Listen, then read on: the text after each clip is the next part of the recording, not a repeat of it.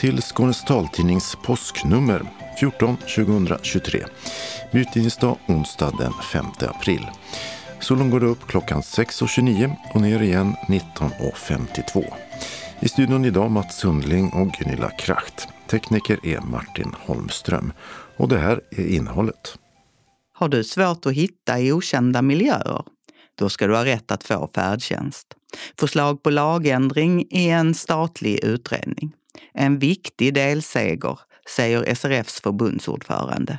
Skånetrafiken fortsatte ge avslag på färdtjänstansökningar trots politikernas beslut att pausa avslagen.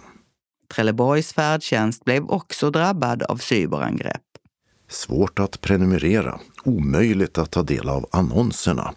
En granskning visar stora brister i dagstidningarnas tillgänglighet. Vi vill styra SRF Skåne. Ja, i en serie intervjuer ska vi höra kandidaterna som vill ha en plats i styrelsen inför valen om ett par veckor.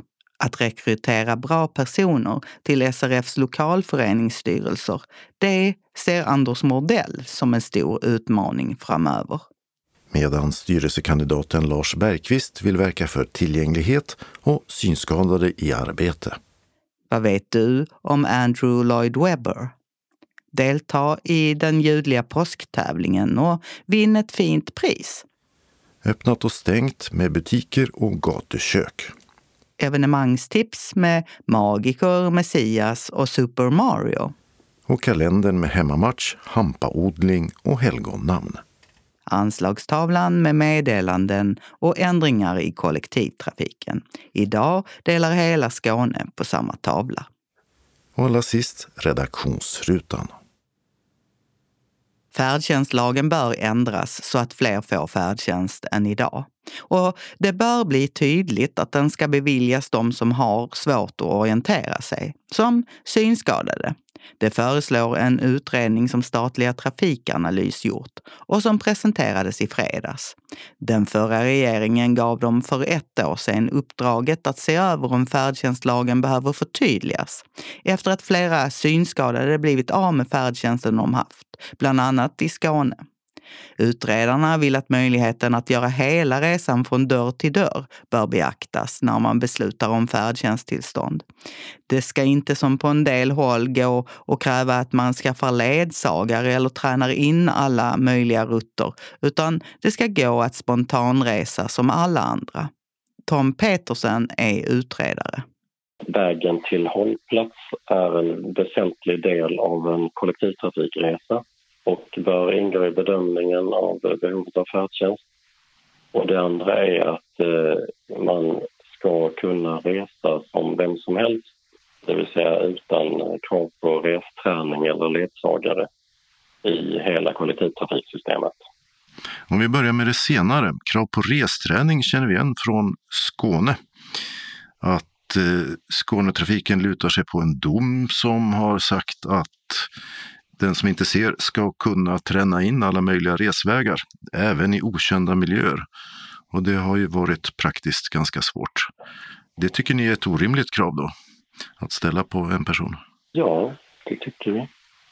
Vår utgångspunkt är att personer med funktionsnedsättningar som förhindrar dem att eh, resa kollektivt ska ha motsvarande möjligheter att resa som de som kan resa med kollektivtrafiken. Eh, och så är inte fallet idag, har ni hittat. Vad är det för problem ni har sett med hur lagen tolkas idag?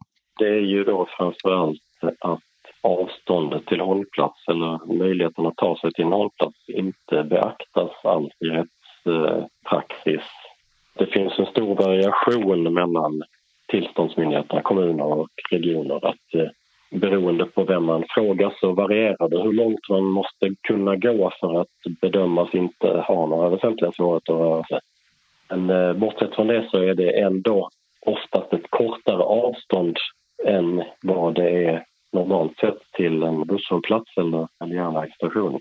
Så eh, man använder liksom två olika måttstockar för den här bedömningen var det finns kollektivtrafik eller inte beroende på om det är planering i allmänhet för kollektivtrafik och var folk bor och, och arbetar eller om man söker färdtjänst. Trots att det då ofta är samma myndighet som behandlar de här två sakerna i de regionala myndigheterna framför allt. Det tycker vi är orimligt. En sak som har varit omdiskuterat i alla fall här i Skåne är ju hela resan. Det vill säga Skånetrafiken har hävdat att deras tåg eller bussar, att själva resan där när man väl sitter på sin stol, eh, den är tillgänglig. Men sen hur man tar sig till hållplatsen och därifrån till dit man ska, eh, det är inte riktigt deras ansvar. Eh, här hade ni förslag på att det var just hela resan, alltså hela vägen från dörr till dörr, inklusive biljettköp och liknande, mm. som skulle beaktas. Ja. Jo, absolut så måste det vara. Och så är det ju också i de flesta regionala kollektivtrafikmyndigheter så inkluderar man ju hela resan när man tittar på kollektivtrafikens tillgänglighet och ingår biljettköp eh, och eh, visering och reseplanering i hela resan. Och varför ska inte den hela resan då ingå i bedömningen av behovet av färdtjänst? Man måste ha samma principer. Och nytt var också att orienteringsförmågan, och den kan ju vara dålig om man inte ser, att den ska införas som ett kriterium för att få färdtjänst eller inte. Precis, jo, det är ett förslag vi har då. Att förtydliga att det inte bara är förflyttningsförmågan som är väsentlig för att kunna ta sig till hållplats till exempel, eller från hållplats, utan även att man hittar. Att ha starka ben kompenserar inte för att man inte hittar? Nej, det gör inte det. Allt färre har fått färdtjänst de senaste åren och ni föreslår att det borde bli fler. Hur många fler än idag? Ja, vi har försökt att räkna hur eh, många som då har avvisat sen man inför den här strängare tolkning och tillämpning av, av reglerna. Och det landar på mellan 75 och 115 000 personer. Det är alltså en ökning med 35 procent. Det är framförallt personer över 80 år som har eh, förlorat färdtjänsttillstånden. Borde det vara fler då i den äldre åldersgruppen som eh, borde få färdtjänst? Då? Ja, men det är ju en slutsats vi drar. Men blir det inte dyrt då? Vad säger politiker och andra som sitter på plånboken? Ja, det vet vi inte vad de säger men, men eh, de kommer säkert att tycka att det blir dyrt. Ja, det blir ju en kostnadsökning med 25 35 procent. Men det, det kommer inte att inträda över en natt för att det, allting det här är ju avhängigt av att man söker färdtjänst också och eh, det tar ju sin lilla tid. Det har ju tagit mer än tio år att eh, komma ner på de nivåer vi har nu. Så att det kommer att kanske ta 8-10 år för att komma tillbaka till de här nivåerna som vi tycker verkar mer rimliga igen. Så att det kommer att gradvis öka och det är kanske någon lättnad att veta att det, det inte blir en kostnadschock sådär. Utan det är mer vilken typ av tillämpning man har idag. Om man har en generösare tillämpning idag då kanske man inte drabbas alls av de här förslagen för då gör man redan enligt intentionerna i lagstiftningen. Men om man har tänt på gränserna så att säga, då, då kommer man nu kanske drabbas värre. Man kan också säga det att egenavgifterna behöver höjas alternativt skatten i kommunen. Och då kanske det blir enklare att få färdtjänsttillstånd men samtidigt dyrare då? Det kan bli en konsekvens, absolut. Niklas Mattsson är SRFs förbundsordförande. Är du nöjd? Ja, vi får väl ändå säga att det här är väl en delseger eh, för oss.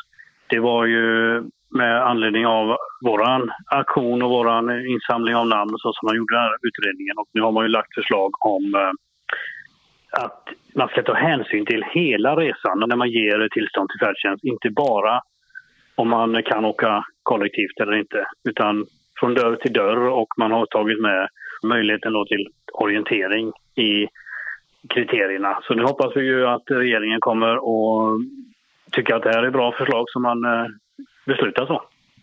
Vad är den största fördelen som du ser med hela resan-tänket? Jo, men det är ju just att eh, tidigare har man ju fått svara på om man kan, hur långt man kan gå, om man kan liksom, klara av att gå till, till hållplatsen. Och det är ju oväsentligt för oss eh, synskadade. Det är ju oftast inte våra ben vi har problem utan det är ju ögonen som är vårt orsak till att vi behöver färdtjänst. Och eh, nu så enligt det här förslaget då, så ska man eh, titta på hur man kan ta sig till kollektivtrafiken och hur man kan ta sig när man kommer fram. Och det innebär ju, jag ställde den frågan ganska tydligt på under eh, webbinariet som utredarna hade, om det då innebär, som vi tolkar det, att synskadade ska få lättare att få färdtjänst. Och det var i svaret jag fick ut utredaren. Mm. Orienteringsförmågan ska vägas in tydligare än idag, det vill säga att kunna ta sig till och från inte bara hållplatsen utan också kunna göra spontanresor, precis som alla andra, vill de förtydliga. Precis. Eh, kostnaden. Det ska bli fler som får färdtjänst och det kunde ju kosta en miljard eller liknande. Eh, tror du det kommer att bli ett hinder för att det här kommer att genomföras? Tyvärr eh, tittar väl eh, både kommuner och regionala kollektivtrafikmyndigheter på kostnaderna. Men det beror ju lite på vilket förslag de tar, för det fanns ju olika möjligheter med hur långt man har till kollektivtrafik och så. Men vi har inte fokuserat på, på den biten utan vi hoppas att de kommer att göra det förtydligandet som vi har varit ute efter med eh, orientering då och eh, att ta hänsyn till hela resan, möjligheten att göra den. Det var förra regeringen som tillsatte den här utredningen för ett år sedan. Sen har vi haft ett regeringsskifte. Nu ska det väl ut på remiss och kanske då också bli en proposition så småningom. Ja, kommer det här att genomföras tror du? Vi kommer att göra allt vad vi kan för att få regeringen att genomföra de här förbättringarna för synskadade. Första steget i det är att vi försöker nu få ett möte med eh, nuvarande infrastrukturminister och förklara vikten av att den här justeringen görs. Det sa Niklas Mattsson, förbundsordförande för Synskadades riksförbund. Reporter var Mats Sundling. Skånetrafikens tjänstemän gjorde en feltolkning av det beslut som togs av politikerna i Region Skånes kollektivtrafiknämnd i februari förra året om ett års generell förlängning av alla färdtjänsttillstånd. De tolkade beslutet som att det endast gällde för personer med synskada. Och det här fick till följd att 80 personer i Skåne med andra funktionsnedsättningar felaktigt fick avslag på sina ansökningar om förlängt färdtjänsttillstånd. Det var när tio av dessa personer överklagade till förvaltningsrätten som tjänstemännen på Skånetrafiken upptäckte att besluten var fel och gick då igenom samtliga 80 beslut som fattats under en tre månaders period och rättade samtliga så att de fick behålla sin färdtjänst. Ulf Velin som är ledningsstrateg på Skånetrafiken säger till Skånes taltidning att debatten var fokuserad på synskadade.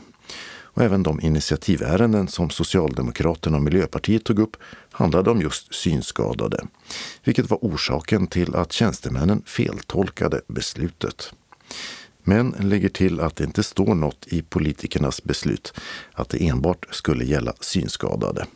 Utan där är det tydligt att det gäller alla. Även många färdtjänstresenärer i Trelleborg med omnejd fick problem när Vellinge Taxi som kör färdtjänsten i Trelleborg drabbades i den hackerattack som påverkade ett hundratal taxibolag runt om i landet.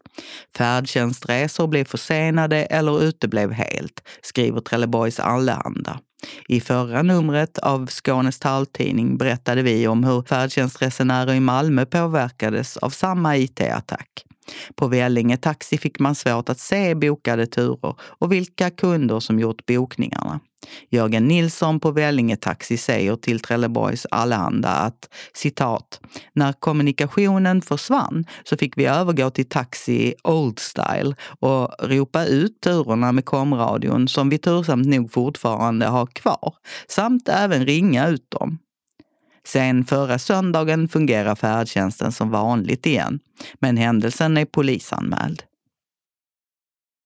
Obegripliga annonser, svårt att prenumerera eller ens komma in på hemsidan. Ja, bristerna visade sig vara många när MTM, Myndigheten för tillgängliga medier, lät granska hur digitalt tillgängliga några av Sveriges största dagstidningar är för personer med olika typer av funktionsnedsättningar. Granskningen har gjorts av Per Lannerö på analysföretaget Metamatrix. Inte minst vad gäller just synskadeaspekten Vi testade ganska mycket med skärmläsare och hittade stora brister där. Om vi är inne på synspåret så var även kontraster ibland, men det var inte så ofta det var problem med kontraster. Men förstoring är ibland problematiskt. Framförallt skärmläsare var problematiskt. Och sen för en helt annan kategori av användare så väldigt mycket distraktioner. Annonser som rör sig bakom texter och sånt. Det var ett problem som vi observerade. Annonser är ju ett stort problem för just personer med synnedsättning. Ja, alltså där så fick vi ju intrycket av att de flesta annonserna går överhuvudtaget inte får ta till sig budskapet med hjälp av skärmläsare. Om man har tur så säger skärmläsaren här ligger en annons ungefär. Men sen är det i princip hopplöst att ta del av vad är det för budskap i den annonsen. Och, och ibland är det värre än så. Att det framgår inte att det är en annons utan det är lite konstiga strukturer som man får gissa sig fram till vad det är. Och eh, ja, det står ofta på engelska också och ibland lite konstiga kryptiska ord. Det tillhör undantagen helt enkelt att det är säljande budskap i annonserna för den som inte ser. Det var också svårt att överhuvudtaget komma in på tidningarnas sajter och om man nu skulle vilja prenumerera var inte det det lättaste heller. Det var ett problem som ofta finns just i början av besöket och det är den här cookie-informationen. Men den är oftast inte utformad på ett sådant sätt att den totalt förhindrar besöket utan kanske snarare så att användaren riskerar att inte få ta del av den här informationen för att den kanske ligger sist. Jag menar om den ligger efter sidfoten då är det väl inte så självklart att jag någonsin kommer dit om jag lyssnar mig fram till exempel. Och då har den inte uppfyllt lagen om elektronisk kommunikation som säger att vi ska ha ett informerat samtycke för att få använda kakor på sajten. Så det var ju ett problem även om det inte är en blockerare för besöket. Och sen när det gäller teckna prenumeration så fanns det problem av ma massor med olika slag. Inte minst vad gäller betalning av prenumeration och eh, ja, vad var det mer för delar? Det var det här med QR-koder och annat som är svårt. Det kan ju vara svårt, åtminstone för vissa personer med QR-koder. Så det var ett av många fel. Till exempel att det saknas information om vilka kreditkort som kan användas för betalning för den som lyssnar. Medan den som ser får alla de här välkända symbolerna då för Visakort och Mastercard och allt vad det är. Men det var liksom så många olika såna här små brister som gjorde att jag bedömer att det här är inte så lätt för alla att teckna en prenumeration. Och det är lite paradoxalt med tanke på att mediehusen vill ju ha prenumeranter, förmodar jag. Vad drar du för slutsatser av det här då? Är det så här, tänkte inte på det eller? Ja, rimligen. Det är ju knappast så att det är ett medvetet val. När det gäller just prenumeration, jag tror kanske inte att mediehusen kommer få massor med nya prenumeranter om de slipar bort några av de här bristerna. Däremot för annonserna så är det ju systematiskt så att ett antal procent färre personer exponeras för reklambudskapen och det måste ju rimligen minska värdet av annonseringen. I och med att vi kan konstatera att många av annonserna når inte fram till hela befolkningen så finns det ju en potential där att se till att de når fram till fler så blir det värt mer och då borde de kunna få större intäkter. En av tidningarna som deltog i undersökningen är Sydsvenskan, där Jonas Kanje är chefredaktör. Om du inte har någon form av funktionsnedsättning så har du alltid svårt att sätta dig in i hur den som har det upplever tidningen. Det är ju ganska självklart egentligen. Men jag tror att det är lätt att man glömmer bort de perspektiven. Så därför så när vi fick frågan om vi ville vara med så tyckte vi så här, ja, men det vill vi nog. Eh, för vi vet om att det här är svårt och vi var ganska säkra på att det skulle finnas liksom delar där vi inte riktigt eh, var eh, perfekta. Det var vi ganska säkra på av många olika skäl. Så det var också en anledning. Vi hade kunnat säga nej, liksom. men, men vi tyckte ändå det var värdefullt få lära oss lite mer om detta och, och få lite mer input helt enkelt. Var det någonting som fick dig att eh, verkligen rycka till och tänka till och, som du aldrig ens hade tänkt på? Nej, det kan jag inte säga egentligen. Alltså, att det skulle vara just kring prenumerationsflödet eller att det skulle vara just den här CMP, det var lite överraskande. Jo, men det ska jag säga.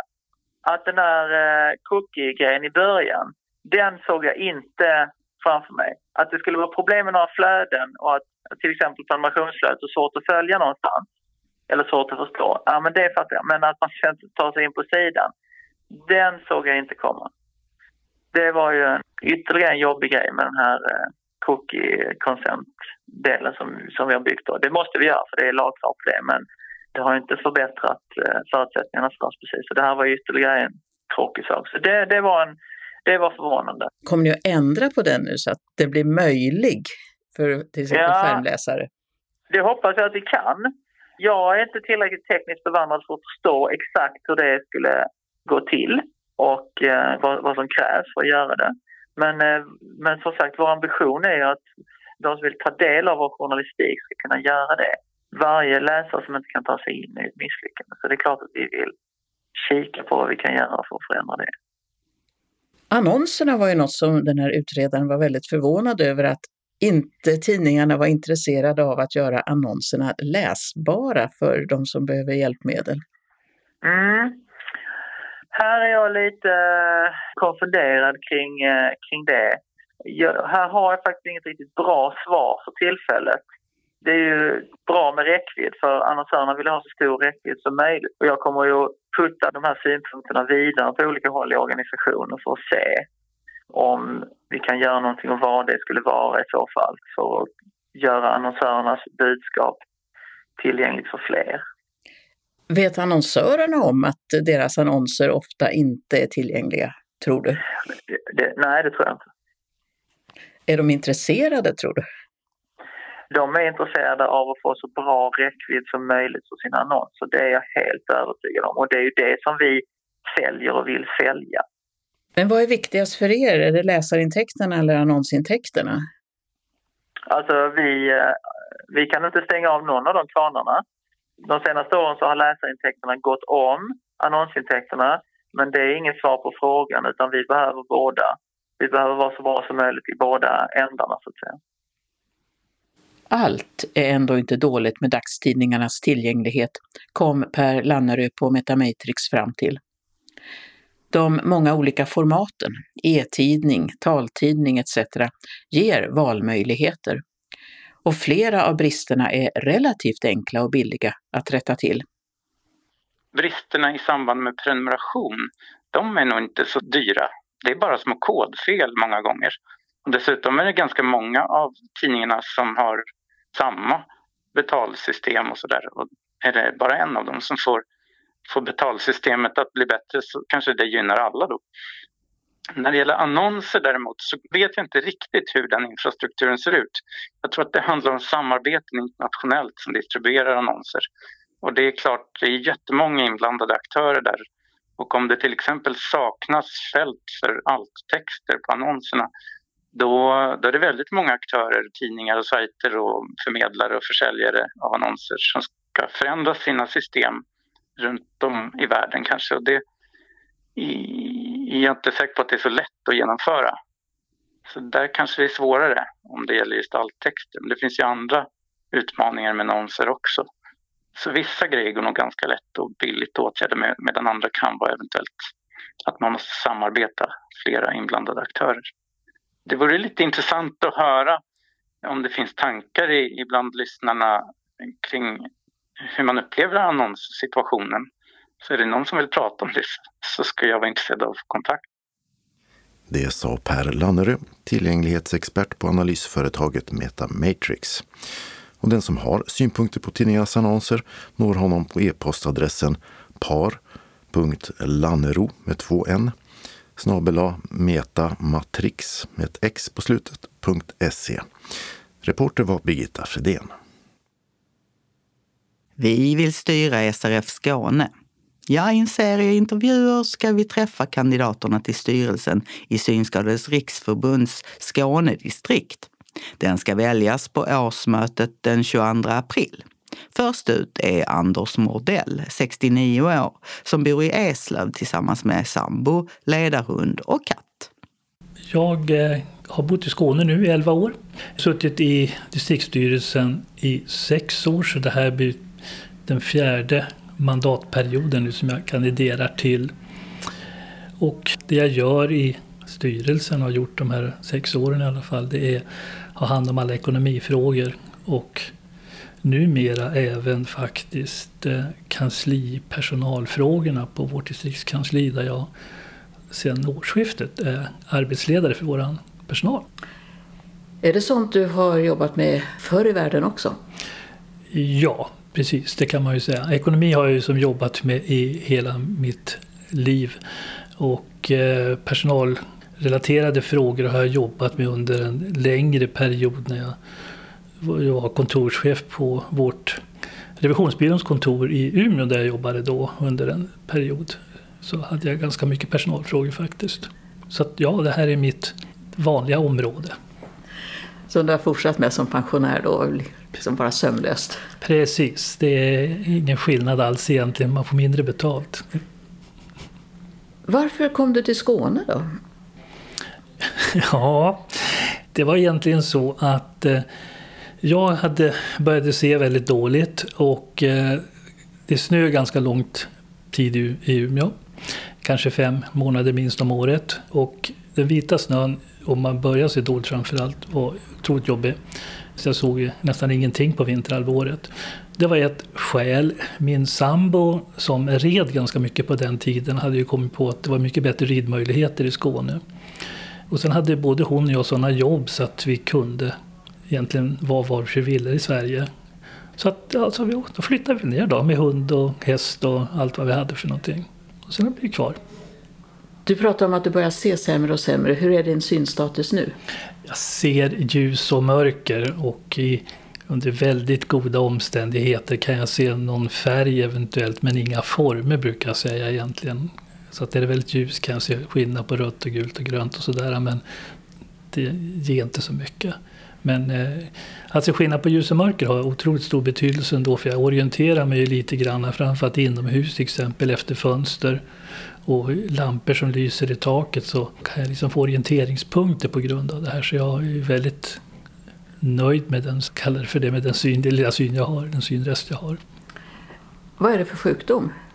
Det är ingen sjukdom egentligen alls utan det är lite olika saker. Jag har förlorat en synen på ett öga eller förlorat öga helt och hållet i unga år när jag var ett år gammal bara och sen har jag på mitt andra öga då drabbats av näthinnavlossningar. Jag började redan 1992 och sen har det opererats ett antal gånger och, det har blivit sämre och sämre. Det är lite sönderopererat rent ut sagt ögat. Men jag har ingen sjukdom överhuvudtaget.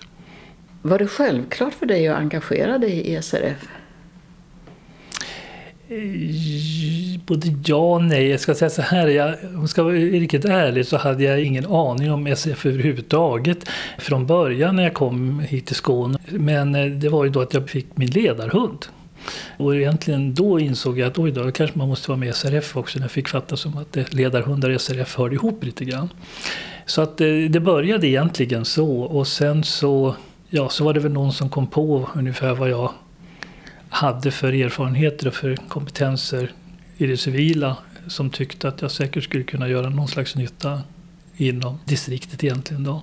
Och då sa jag från början det att ja, det kanske jag kan tänka mig, men absolut inte så länge jag fortfarande jobbar, för det har jag inte tid med helt enkelt. Och det blev det någon slags kompromiss där. Jag gick med på det här lite tidigare än jag helt slutade jobba, men idag lägger jag ju väldigt mycket tid på det här som inte hade funkat från början i och med att jag nu har den här kanslijobbet också som jag har. Om du ser tillbaka då på de år du har suttit i SRF Skånes styrelse, vad har hänt? Vad är det viktigaste som har hänt under den tiden? Jag har egentligen inget jättebra svar. En viktig fråga möjligtvis som jag tycker har ett jättestort lyft det är faktiskt en flytt vi gjorde från Malmö till här i Hör. Som har blivit, haft en otroligt stor positiv inverkan på dels för vår personal som fått en mycket, mycket bättre arbetsmiljö. Vi har blivit mer tillgängliga för våra medlemmar.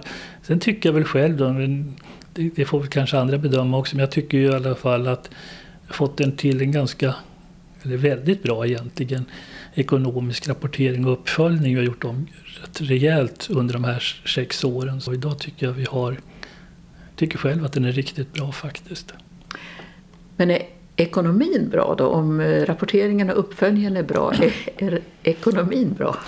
Ja, eh, nej, ekonomin är inte särskilt bra. Den är, det, det, kan man inte påstå. Vi har ju väldigt svårt att, att, få riktigt att gå ihop. Men eh, på det stora hela får vi det. Vi har också väldigt bra backup i form av våra närstående stiftelser som har ju fram till åtminstone det dåliga finansiella utfallet förra året så har ju de ändå rätt mycket pengar och har ju också avkastat rätt mycket pengar som vi har kunnat använda.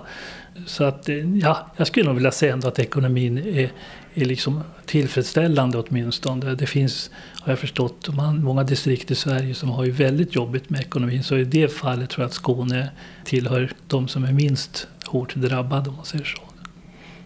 Om vi tittar framåt då på nästa mandatperiod, om du blir vald då. Vad har du för ambitioner där? Jag har egentligen kanske inga ambitioner mer än att fortsätta att det här ska fungera så bra som det gör idag. Och eh, jag har sagt var egentligen inte så mycket tid att göra så mycket andra saker än att det jag redan gör idag. Och nu har jag ju som också tagit på mig det här med att, att hantera kansli och personalfrågorna. Och det är väl en ambition för mig då naturligtvis att få till en fortsatt finansiering så vi kan behålla vår fantastiska personal fullt ut. Vad ser du för utmaningar för SRF i stort då, de närmsta åren? Ja, det är nog samma utmaning som jag tror att hela förenings-Sverige har. Det är väl egentligen att behålla medlemmar och få nya medlemmar framförallt. De, de gamla, de är i och för sig kvar men så dör de ju för de är just precis gamla. Och eh, nyrekrytering av medlemmar överhuvudtaget. Jag tror att det blir svårare och svårare. Dagens unga, oavsett om de är synskadade eller inte, har ju kanske inte den här eh, föreningskulturen, man ska kalla det för, som man hade för 20, 30, 40, 50 år sedan. Så att jag tror att det här är en jätteutmaning att få fortsatt medlemstillströmning. Och när man väl har fått hit medlemmarna, ska man nu ha medlemmar åtminstone så måste man ju dessutom ha någon form av, av funktionärer som leder verksamheten i form av styrelse och andra typer av funktionärsuppdrag. Och där har vi också en jätteutmaning, framförallt i våra lokalföreningar, att få tag på bra styrelseledamöter som är har någon form av erfarenhet kanske av styrelsearbete eller erfarenhet av föreningslivet. Eller åtminstone att man har en lämplig mix av sådana i styrelsen så att man inte får styrelser som, där ingen egentligen har någon form av erfarenheter alls. det här är ett jätteproblem. Sa Anders Mordell, som alltså kandiderar till en fjärde mandatperiod i SRF Skånes styrelse. Reporter var Birgitta Fredén. Ja, om ett par veckor har SRF Skåne årsmöte och val av dem som får sitta i styrelsen. Veckans andra kandidat vi intervjuar är Lars Bergqvist, en resvan herre från Malmö som har ett par frågor han tänker driva om han väljs in i styrelsen. Ja, jag tänker så här på ett par områden som jag tycker är viktiga. Det är, är tillgänglighet. Det är till exempel det här med färdtjänst och de här grejerna. Mitt namn är Lars Bergqvist och jag är eh, född i, uppe i Norrland faktiskt, i Falun. Flyttade till Malmö när jag var fyra år och eh, bodde här och har utbildat mig senare till, till civilingenjör på Lunds tekniska högskola. Jag tänker mycket på eh, att få synskadade i arbete där jag ser att, att jag har ganska mycket att bidra för jag har varit igenom alla olika situationer från att se bra till att se så dåligt som man gör idag. Och jag, jag känner att, att man kan faktiskt göra ganska mycket även om man inte ser. Hur, hur, hur, dåligt ser du idag då? Idag ser jag knappt någonting. Jag, jag, kan bara läsa lite, lite grann på telefonen och jag måste ha en ledsagare när jag är ute och jag måste ha ganska mycket hjälp. Så vad kommer att bli dina viktigaste eh, områden då? Som du kommer att arbeta hårdast för? Ja, förutom det jag sa då så är det ju utöver detta så är det social verksamhet och då tänker jag lite grann också på, på, på golf och sånt här som jag nu har som ett intresse och är med i, i det här projektet som vi har i samarbete med Synskadades riksförbund och sen har vi då också eh, det här med sjukdomen RP, eh, retinitis pigmentosa då, som jag också tycker är viktigt att följa den forskning så att säga. Så det är de fyra områdena kan man säga. Det är tillgänglighet, eh, få synskadade i arbete, social verksamhet och, och läkarvård kan man säga. Lars Bergqvist beskriver sig själv som en tävlingsmänniska som är bra på att bygga relationer och skapa nya kontakter. Egenskaper som han tror kan komma till användning i SRF och som också tog honom och familjen till Japan för 30 år sedan. Vi bodde tio år i Japan. Vi flyttade dit när våra barn var små. De var ett, tre och, och fem år gamla. Så de har i princip vuxit upp i Japan. Det var fantastiskt. Jag hade aldrig varit i Japan innan och jag kunde i princip ingenting om vare sig affärsliv eller någonting annat när jag kom dit. Så att jag, jag, jag började från början kan man säga med, med, och fick mycket hjälp och eh, lärde mig efterhand. Vad var det mest spännande som du lärde dig i Japan?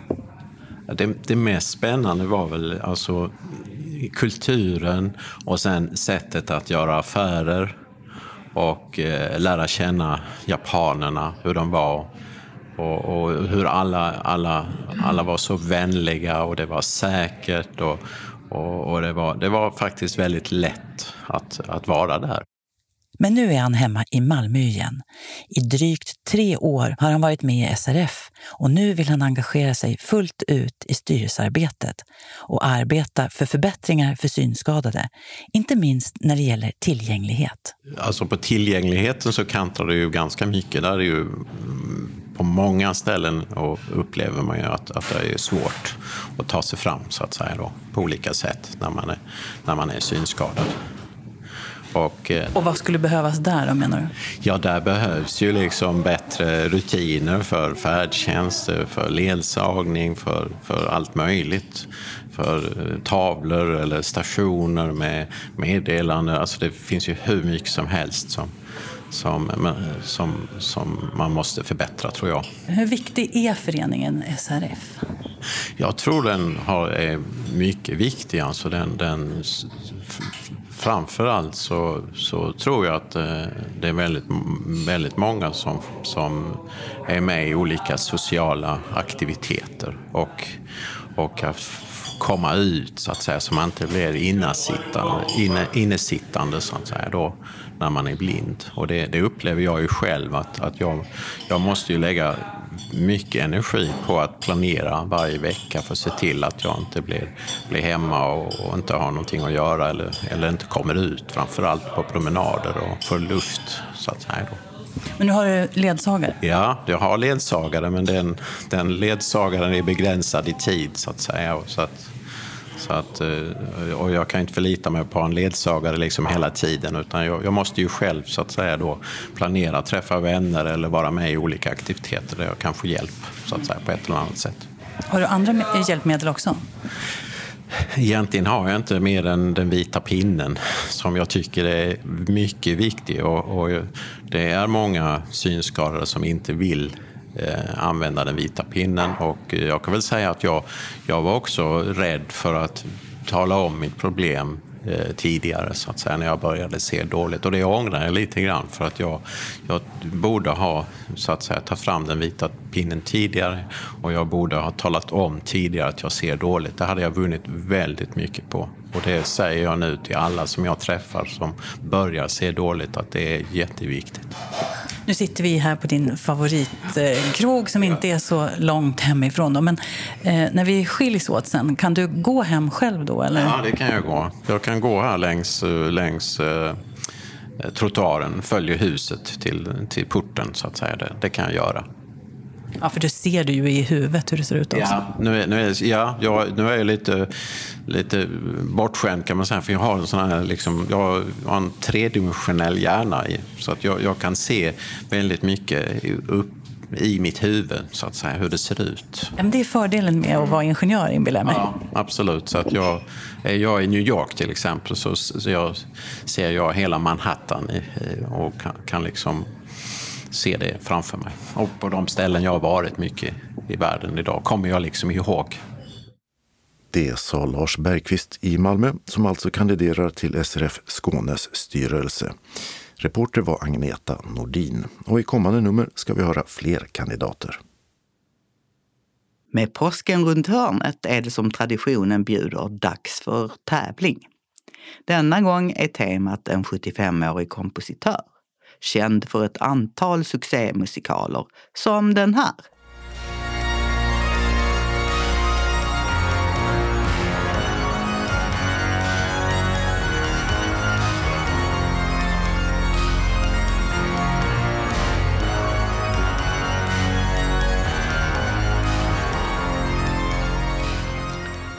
Det här det är ouvertyren till en av Andrew Lloyd Webbers mer kända musikaler.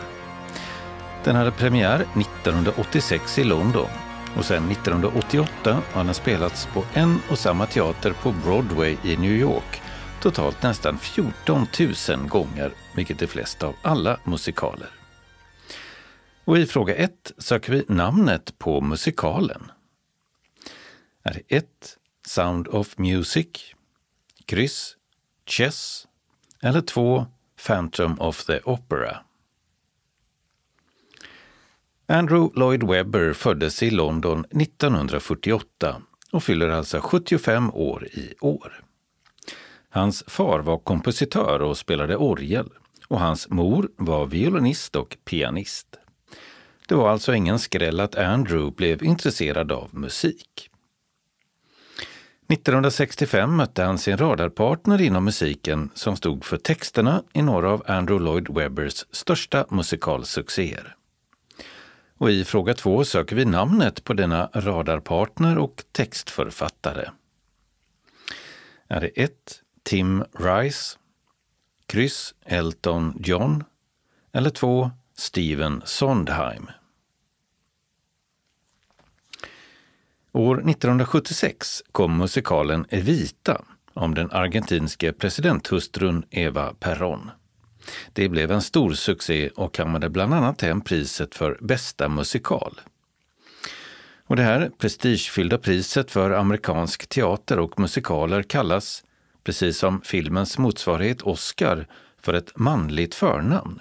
Och i fråga tre undrar vi vilket? Kallas priset för 1. Emmy, kryss Grammy eller två Tony? Det gjordes en filmversion av Evita 1996, då med en amerikansk popstjärna i huvudrollen. Och här sjunger hon Don't Cry For Me Argentina ur filmen. Och i fråga fyra undrar vi vad hon heter.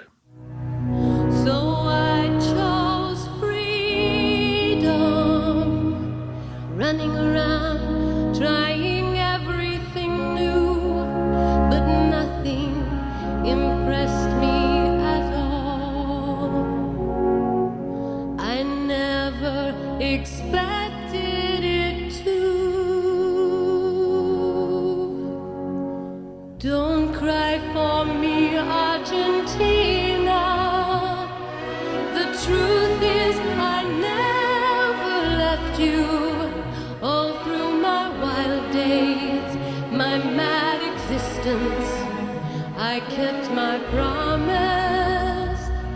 keep your distance.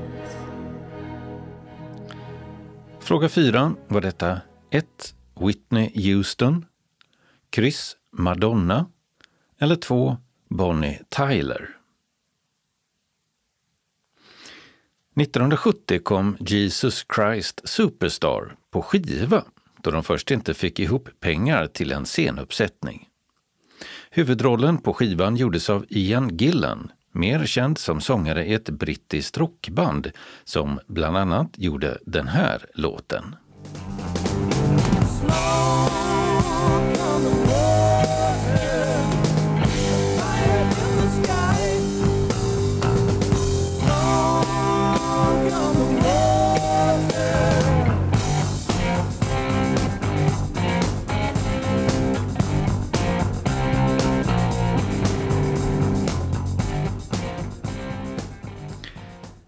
Ett av rockhistoriens mest kända riff och vi söker namnet på gruppen i fråga 5.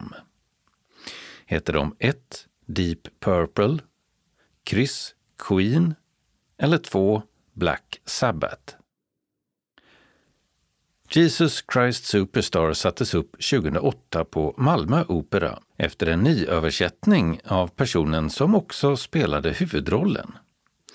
Och här sjunger han Getsemane ur musikalen. Och vi söker namnet på sångaren. Vad jag startat eller vad du, vad du har startat. Gud, din lag är hård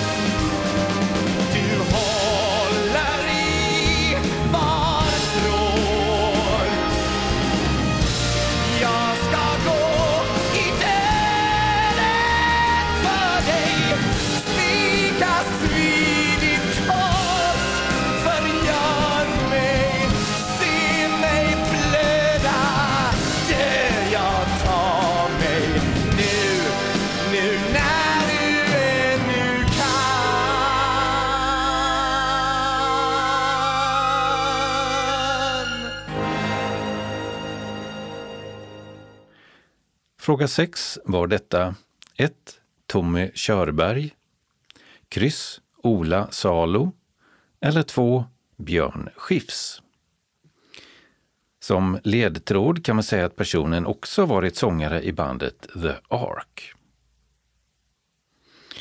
I fråga 7 hör vi Elaine Page sjunga en av Andrew Lloyd Webbers största hits, Memory. Musikalen som låten kommer ifrån spelades från 1981 ända till 2002 i London. Vad heter musikalen?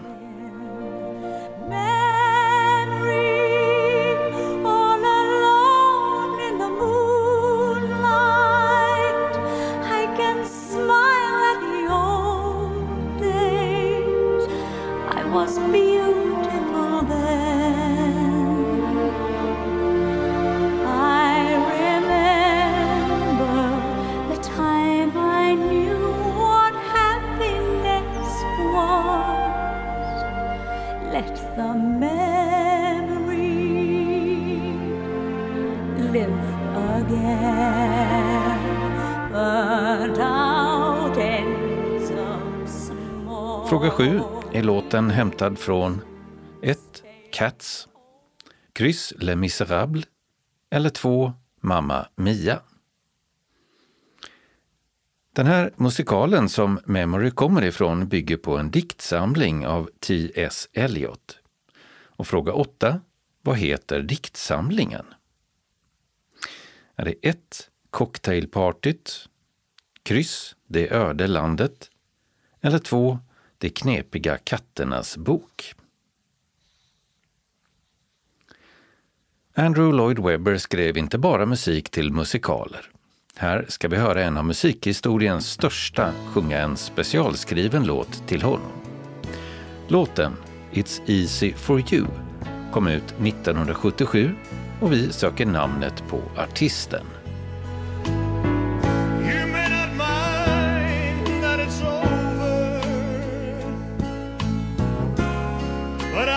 Of.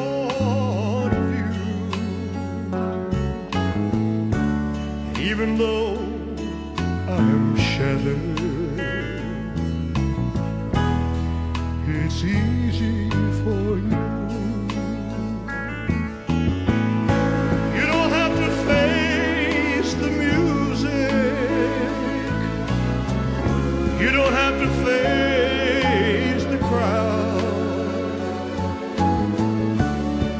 go back where you came from. You ain't even proud. Fråga 9 var detta 1. Frank Sinatra, kryss Elvis Presley eller 2. Michael Jackson. Andrew Lloyd Webber har varit gift tre gånger och i tionde och sista frågan söker vi namnet på hans andra hustru. De gifte sig 1984 och skilde sig 1990. Och även hon är verksam inom musiken. Tillsammans med den italienska tenoren Andrea Bocelli spelade hon in låten Time to say goodbye 1996 som blev en världshit. Fråga 10 heter hon 1. Céline Dion, Kryss Sarah Brightman eller 2. Barbara Streisand.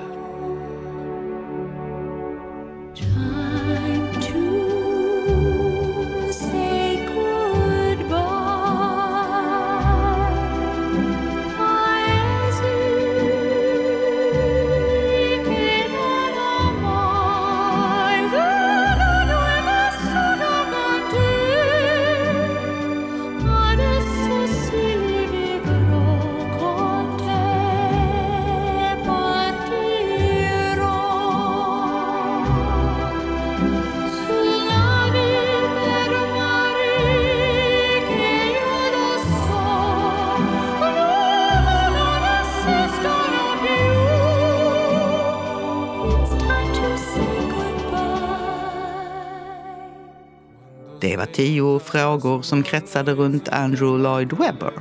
Och fina priser står på spel. En ljudbok eller musik-CD i normalprisklassen till vinnaren. Och detsamma som andra pris. Som vi lottar ut bland alla som skickat in svar. Som tredje pris en t-shirt eller mugg med vår stiliga logga. Svaren behöver vi få senast måndagen den 17 april. Kontaktuppgifter finns i redaktionsrutan sist i tidningen. Tävlingen var gjord av Martin Holmström. öppnat och stängt. I Helsingborg och på Väla centrum har inredningskedjan Lagerhaus öppnat en ny butik. Den ligger vid entré 5 mellan Life och 3-butiken. I Broby har Lunds kläder öppnat butiken igen efter att ha fått stänga för röksanering i några månader. Adressen är som tidigare Storgatan 5. I Simrishamn finns återigen en skobutik efter att den tidigare lades ner i höstas. Det är klädbutiken Simrishamns modehus 1910 som nu också öppnat en skobutik med adress Storgatan 19. I Trelleborg har Sibyllas gatukök på Algatan 57 stängt. I Sjöbo har en ny foodtruck öppnat, Bengans Smash, på Verkstadsgatan 20D. Här serveras hamburgare och öppettiderna är vardagar klockan 11 till 14. Och i Ystad har Olof Viktors utökat butiksytan i sin lagerbutik på Förskeppsgatan 2. Förutom bröd och bakverk bakas nu också pizza. Öppet från 17 på vardagar. Evenemangstipsen börjar med två syntolkade filmer som nyligen har haft premiär. Det är dels den kritikerrosade franska Passagerare i natt natten som utspelar sig i Paris 1981 med Charlotte Gainsbourg i huvudrollen som en ensamstående mamma som får jobb på ett nattradioprogram. Och dels den datoranimerade familjefilmen Super Mario Brothers som bygger på Nintendos dataspelserie Super Mario som handlar om rörmokaren Mario och hans äventyr i svampriket. Torsdagen den sjätte, fredagen den sjunde och lördagen den 8 april klockan 19.30 ges påskföreställningen Fantastik på Victoria teatern i Malmö med magikern Malin Nilsson och hennes kompanjoner Charlie Kaper och Marcus Zink. Biljetterna kostar från 300 och kan köpas hos Kulturcentralen. Den 7 april är det ölprovning på Bishops Arms i Hässleholm mellan 18 och 20. Det kostar 300 kronor och bokning sker på telefon 0451 25 35 70. Den som är rädd för eller nyfiken på ormar, eller kanske både och, kan gå till Osby bibliotek den 11 april klockan 18. Då föreläser Rickard Ljunggren om ormrädsla, faror och hur man hanterar ormar. Han har också med sig ormar att klappa eller titta på. Den 11 april klockan 19 är det stödkonsert för Ukraina på Ystads teater med lokala artister. Bland annat ställer jazzpianisten Jan Lundgren, Sanna Persson Halapi och Perikles upp. Och intäkterna går oavkortat till bland annat generatorer, ambulanser, värmare och ledlampor. Biljetterna kostar 500 kronor och kan bokas via Ystads teater. Onsdagen den 12 april är det premiär på Malmö Opera för Silent Zone, ett beställningsverk till Copenhagen Opera Festival 2017 av Louise Alenius. Och det är ett familjedrama om våld och incest. Scenografin består av en lägenhet uppbyggd på scenen. Inga sittplatser finns utan även publiken är på scenen och kan röra sig runt och uppleva dramat från olika håll. Ingen i publiken som består av maximalt 150 personer blir dock indragen i föreställningen. Föreställningen sjungs på engelska och syntolkas av syntolkning.nu söndagen den 16 april. Onsdagen den 12 april klockan 18 talar Lotta Nordmark från SLU i Alnarp om hur man kan få en klimat och miljösmart trädgård på Lunds stadsbibliotek. Föreläsningen ingår i miljöprogramserien och det är fri entré och ingen föranmälan behövs. Den norske saxofonisten Marius Nesset kommer till Kulturkvarteret i Kristianstad tillsammans med sin kvintett Next onsdagen den 12 april klockan 19. Biljetterna kostar 200 kronor och för den som vill äta i samband med konserten har Kulturkvarterets Café och Bistro öppet. Peter Jablonski, som år 2015 utsågs till en av världens 30 bästa pianister, ger en konsert på Stadsbiblioteket i Ängelholm den 12 april klockan 19 till 21.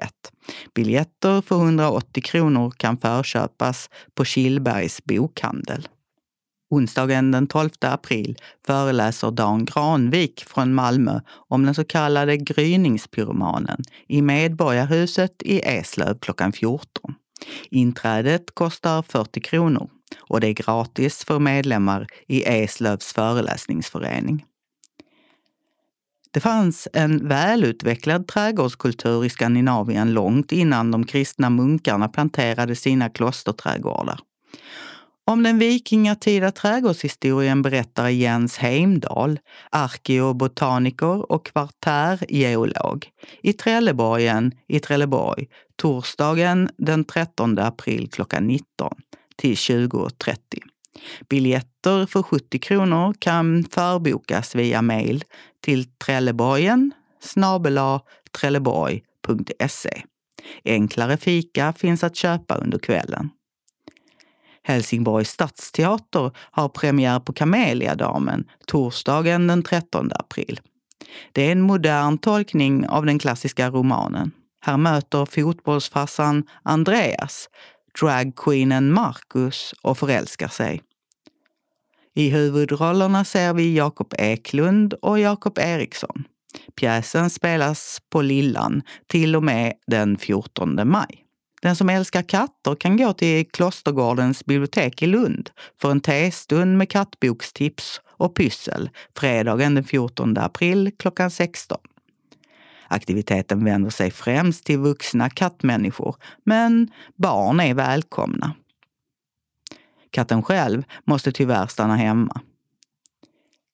Händels Messias kan man lyssna till i Sankt Nikolai kyrka i Simrishamn den 15 april klockan 15. Och i Tryde kyrka dagen efter, alltså den 16 april klockan 16. Kören är Ensemble Vox och dirigent är Kevin Smith. Alla tre delar av verket framförs och i pausen serveras förfriskningar. Entré 100 kronor och biljetter kan köpas på Simrishamns respektive Tomelillas pastorsexpeditioner och i respektive kyrka innan konserten. Biljettinformation. Kulturcentralen 040 10 30 20 Ystads teater 0411 577 199 Malmö Opera 040 20 85 00. Kulturkvarteret i Kristianstad 044 20 58 80. Killbergs bokhandel i Ängelholm 0431 10013. Helsingborgs stadsteater 042 10 68 10. Eventim 0771 65 10 00. Kalendern. Vecka 15 börjar med måndagen den 10 april då det är annandag påsk och Ingvar och Ingvar har namnsdag. Det är påsklovsvecka i bland annat Stockholm, Göteborg, Uppsala, Luleå, Karlstad och Karlskrona. Internationella valutafonden och Världsbanken inleder sitt gemensamma vårmöte i Washington DC i USA. Sveriges nya riksbankschef Erik Thedéen deltar för första gången och det övergripande temat är omställning inför en ny era. Tisdagen den 11 april möter det svenska damlandslaget i fotboll Norge i en landskamp på Gamla Ullevi i Göteborg. Ylva och Ulf har namnsdag. Onsdagen den 12 april fyller komikern och imitatören Olof Buckard 90 år. Han fick sitt genombrott på 1970-talet och har uppträtt i en mängd olika sammanhang genom åren och bland annat medverkat i ett stort antal tv-program. En annan jubilerande komiker är Ronny Eriksson, även han känd från tv och exempelvis Snacka om nyheter. Och han fyller 70. Lika gammal blir författaren Niklas Rådström. Han debuterade 1975 med diktsamlingen Med tystnad närbesläktade dikter. Och han fick Augustpriset 1992 för romanen Medan tiden tänker på annat, som finns inläst som talbok. För två år sedan fick Niklas Rådström Selma Lagerlöfs litteraturpris för sitt författarskap som sammanlagt rymmer ett 40-tal böcker. Och samma år kom hans två senaste. Den självbiografiska Som har inget redan hänt om livet efter en leukemidiagnos och en liten bok om fotboll, demokrati och hur man bygger ett samhälle. Även de finns inlästa som talböcker. Det är lakritsdagen och namnsdag har liv. Torsdagen den 13 april har Arthur och Douglas namnsdag. Och det är sista dagen för i år för svenska lantbrukare att söka stöd från Jordbruksverket. De som odlar hampa ska också senast denna dag meddela Jordbruksverket vilken sort som sås och hur mycket utsäde som används. Fredagen den 14 april inleds KD-dagarna. En tvådagars konferens som hålls i Örebro. Då bland annat årets kristdemokrat ska utses. Namnsdag har Tiburtius och så har det varit sedan medeltiden.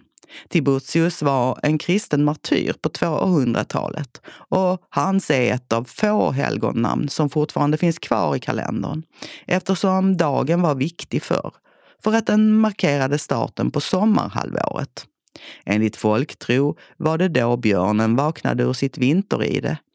Och det brukade sägas att om det var varmt och soligt då skulle sommaren bli kall och regnig. I Göteborg på Svenska Mässan anordnas en tvådagars öl och whiskymässa. Lördagen den 15 april har det gått tio år sedan attentatet vid Boston Marathon då terrorister sprängde två bomber som dödade tre personer och skadade hundratals. Två bröder med tjetjenskt ursprung fängslades misstänkta för dådet och medan den ene dog av skadorna efter skottlossningen som utbröt vid gripandet dömdes den andra till döden. Som motiv för attentatet angav han USAs krig i Irak och Afghanistan. På Malmömässan anordnas Det goda livet med specialkost av Celiakiförbundet. En mässa med fokus på gluten och laktosintolerans. Det är Olivias och Olivers namnsdag. Söndagen den 16 april är det flaggdag i Danmark eftersom det är drottning Margaretes födelsedag. Hon blir 83 år. Fotbollsspelaren Martin Dahlin fyller 55. Han föddes i Uddevalla men växte upp i Lund och debuterade i Lunds BK. Han värvades 1987 till Malmö FF där han spelade i fyra år innan han inledde en internationell karriär. Martin Dahlin var också en viktig spelare i det svenska herrlandslaget under nio år. Inte minst vid VM i USA 1994 då han hade en stor del i att laget tog hem en bronsmedalj. Sedan han avslutade sin spelarkarriär är han verksam som fotbollsagent. Patricia och Patrik har namnsdag. Den regionala delen av anslagstavlan börjar med en inbjudan från Skånes synskadades schackklubb till öppna Götalandsmästerskapen 2023 under Kristi himmelfärdshelgen torsdag den 18 maj till söndag den 21 maj. Turneringen, som traditionsenligt hålls på hotell Rådmannen i Alvesta, består av fem ronder.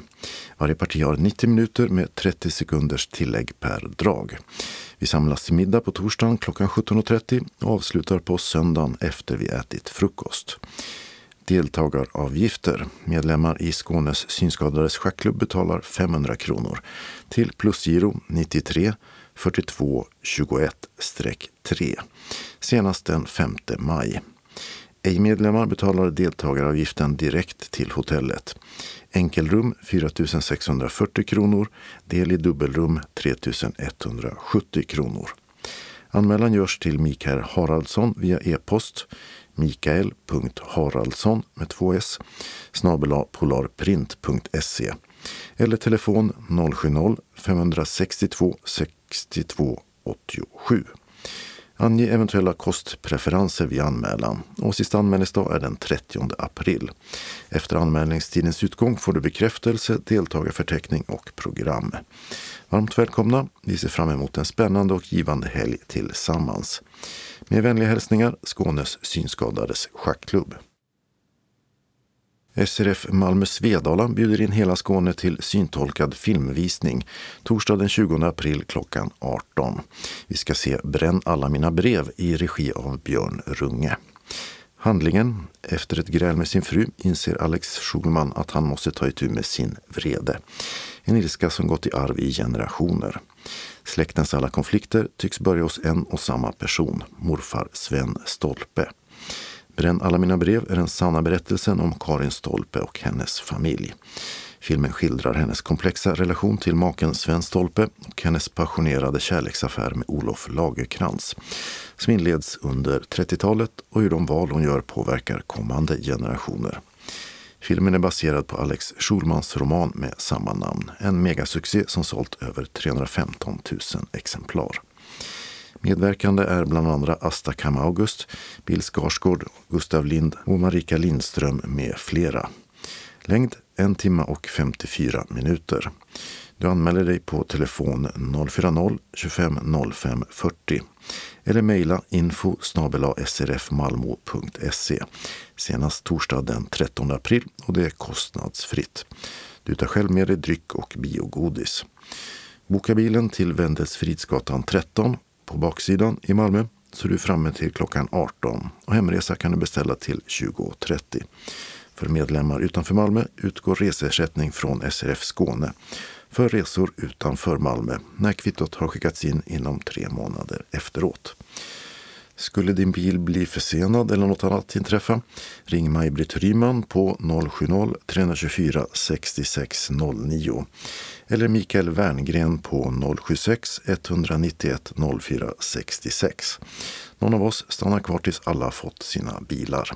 Välkomna till filmvisning hälsar styrelsen för SRF Malmö Svedala.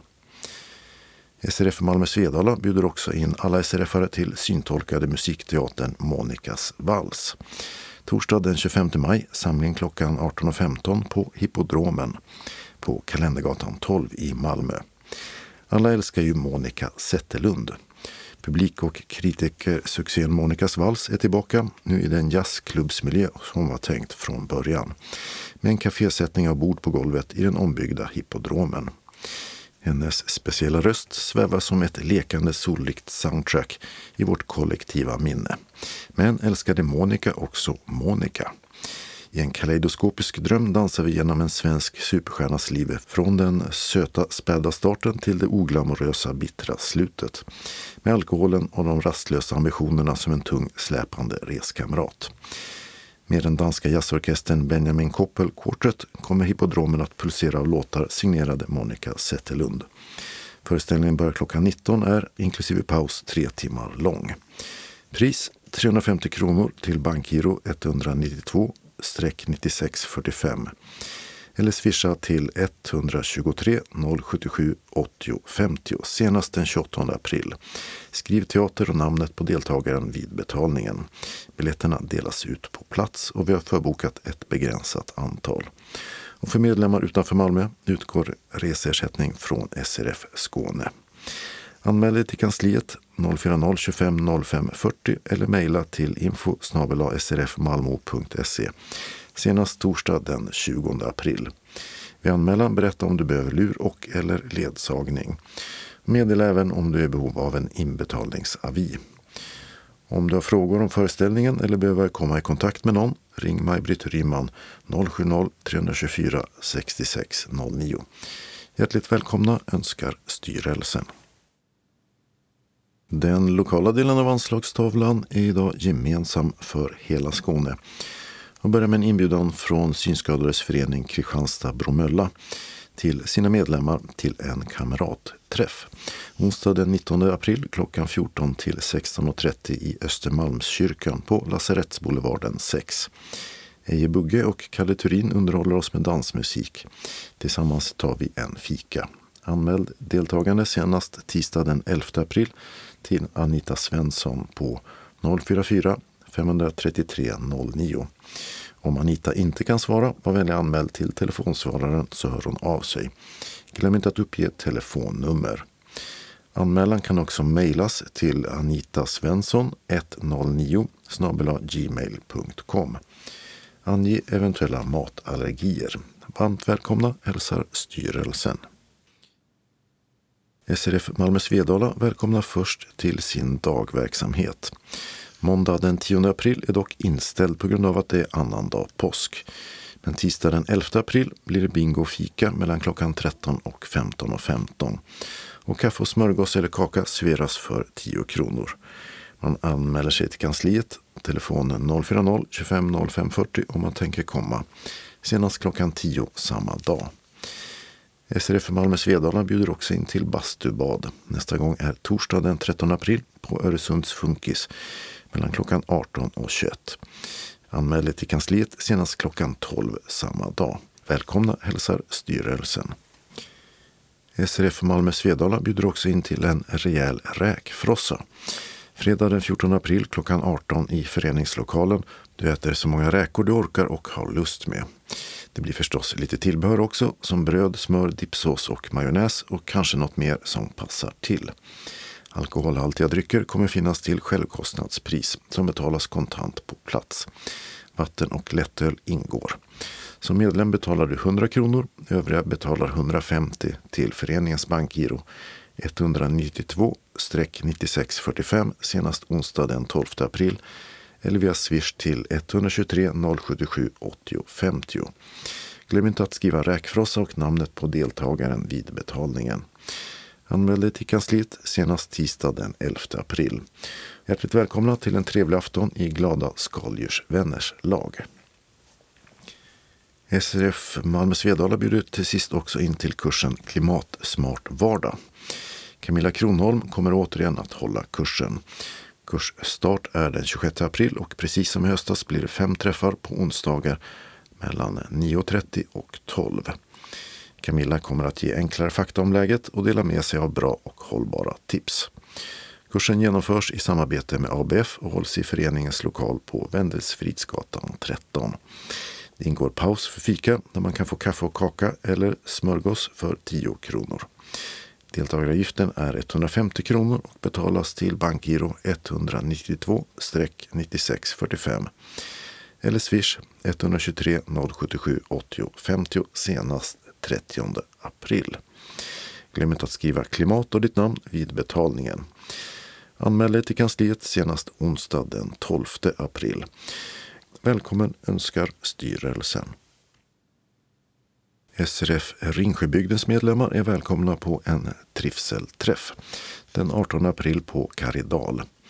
Observera att vi har en ny tid. Den nya tiden är klockan 17.30 till 18.30. Vi träffas och har fika med lite påsktema och har en trevlig stund tillsammans. Kan du komma meddela då Birgitta senast söndag den 9 april på telefonen 0413 54 13 33 eller 070-55 03 261. Varmt välkomna hälsar styrelsen. SRF Västra Skåne bjuder in till månadsmöte tisdag den 11 april klockan 14 till 16.15 i SRFs lokal på Vaktgatan 3 i Helsingborg. Det blir sedvanliga mötesförhandlingar och Ulla Engströms barnbarn Fideli kommer för att spela. Om du inte står på den fasta listan och vill komma är sista anmälningsdag måndag den 10 april klockan 12 till kansliet. Telefon 042 15 83 93 eller e-posta srfvastraskane snabel srf.nu.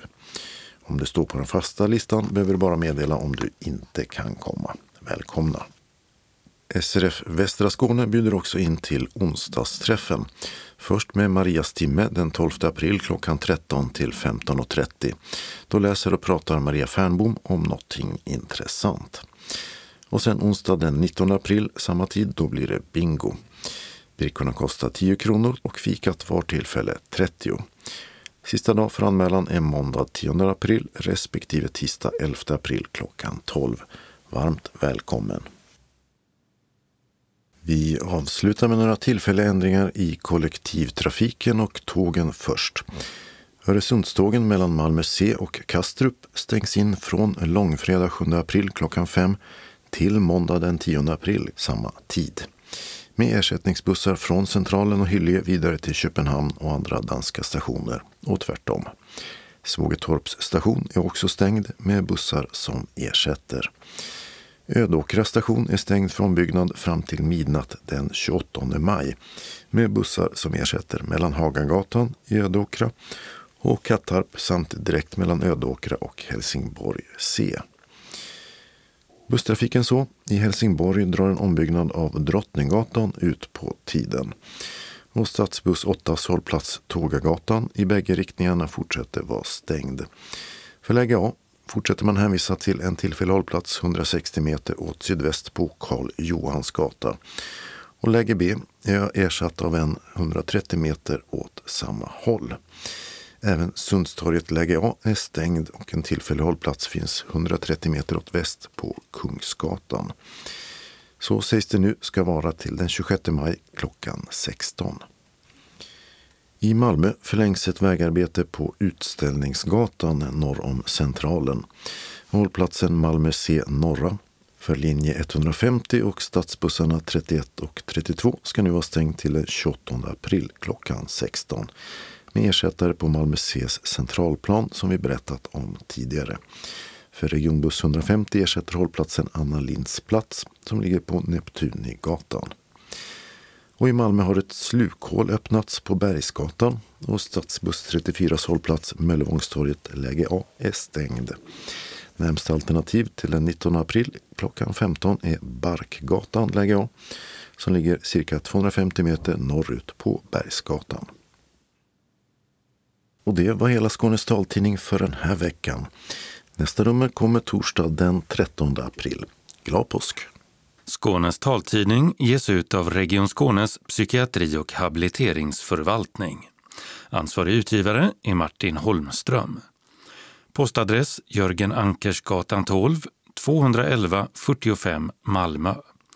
Telefon 040-673 0970.